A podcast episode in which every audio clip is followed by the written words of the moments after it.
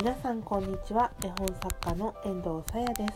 この番組は私絵本作家の遠藤さやが、えー、絵本トーク絵本作家トークを繰り広げていくゆるりとしたオタクトーク番組でございます。本日は、えー、10月31日水曜日ハロウィンでしたね。はいの、えー、31日水曜日であ今が朝の7時51分にラジオを収録しております。皆様いかがお過ごしでしょうか？本日の天気予報を見ましたら日本列島全体的に昨日より冷え込んでいるということで寒いくなってきている朝となりました。ラジオトークってねあの世界中で聞けるようになっていてトーカーさんの中にもアメリカの方にいらっしゃったりあとは東南アジアの方にいらっしゃったりする方がいると思います。そういったラジオ聞いたことがあるので。はい。遠藤いつもこの冒頭でお天気の話をするんですがそれがちょっとした情報源とかになっていると嬉しいななんて思ったりしました。はい。といったところで本日のお題はこちら。SNS の活用方法絵本作家編です。イエイ。はい。えー、以前何回目かのラジオはちょっと確認してないんですけれども絵本作家の活動の中に SNS は必要あるのかないのかみたいなことをお話しさせていただいたかと思います。であの結論としてはその時にお伝えしたのは必要ですということだったんですけれども今度はもうちょっと踏み込んでね活用方法などあのご提案できればいいかなと思います。で SNS ってその影響力みたいなのが結構重要視される分野というか世界なんですね。SNS をやって自分がその発信をしていたりするとその発信を常に見たいよっていう人がフォローしてくれるんですフォローって呼ばれてるんですけどでその例えば私が発信をしていてフォローしてもらったとするとその私のことを見たいよと思ってくれているその人はフォロワーと呼ばれるんですね。でフォロワーさんの数が多ければ多いほどというとちょっと語弊があるので後ほどあの補足をするんですけどまあ多ければ多いほど影響力があると言われています。はい。まあ、例えば100人いたとしたらあうんその100人の人に影響力を持つと。でフォロワーさんがもっといて1,000人とか1万人とかさらにもっと多くの人がそのフォローしてくれていたとしたらどんどん影響力が強くなるということになりますね。でそれだけの人に例えば私がその絵本書きましたってこの SNS に作品を投稿したらバッとそのフォロワーさんに広まるんですね。でフォロワーさんがさらにあこれいいからもっと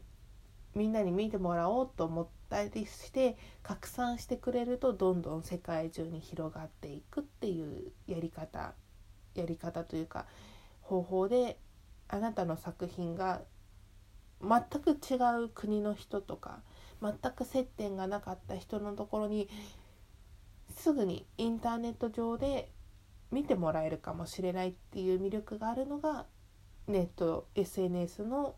特徴です。でさっき補足があるって言ったんですけどそのフォロワーが多ければ多いほどもちろんすぐにバッと見せ見てもらえるって言ったんですけどあのただ何て言うかね拡散は確かにその自分のフォロワーさんにすぐできるんですけどその後ですねフォロワーさんの中で見てくれた人がさらにそれを広げるっていうのはあのフォロワー数の多い少ないはあんまり関係ないんじゃないかって今言われてるんですね。例えばフォロワーさんが100人くらい100人単位の人しかいなくてもどんどん拡散されて作品を見てもらうっていうのは可能なんです。それはいかにフォロワーさんと例えば私が密接というとあれだななんか密度の高いやり取りをしていて友達同士で信頼関係が結ばれているかどうかっていうのが重要だったりするんです。例えば1万人フォロワー持ってても私とあんまり密に関わることがないフォロワーさんがそんな1万人の中に多かったとしたらそんなに広がりを見せない作品を上げてもそんなに広がりは見せないことがあります。逆にフォロワーさんが100人とかしかいなくてもその100人全員と友達で仲が良くてっていう人だとどんどん友達が「あこの人の作品よかったら見てみて」って言って広げてくれたりとかそういったことをするので何て言うかその人によるそのアカウントそのコアカウントによると言いますか。だからな面白いっていうところもあるんですけどね。はい。なのでまあもしそのこのラジオを聴いてる方で絵本作家になりたいとか絵本作家に興味があるという人で SNS をされていない方がいらっしゃいましたらも今から始めても全然遅くない世界だと思うのでもしよければちょっと調べてみたりしてやってみてください。はい、影響力を持ってる人はインフルエンサーって今呼ばれていてでそのインフルエンサーの影響力っていうのは確かにフォロワーがかなり重要な部分でもあったりするんですけれどもなんかねちょっとメガインフルエンサーとマイクロインフルエンサーとかよくわかんない単語が出てきたりとかまあ、まあ、言葉の意味合いを捉えてみるとさっき私が話したようなことになるんですけど、まあ、ちょっと横文字の 長い名前が出てきたりとかするんでね。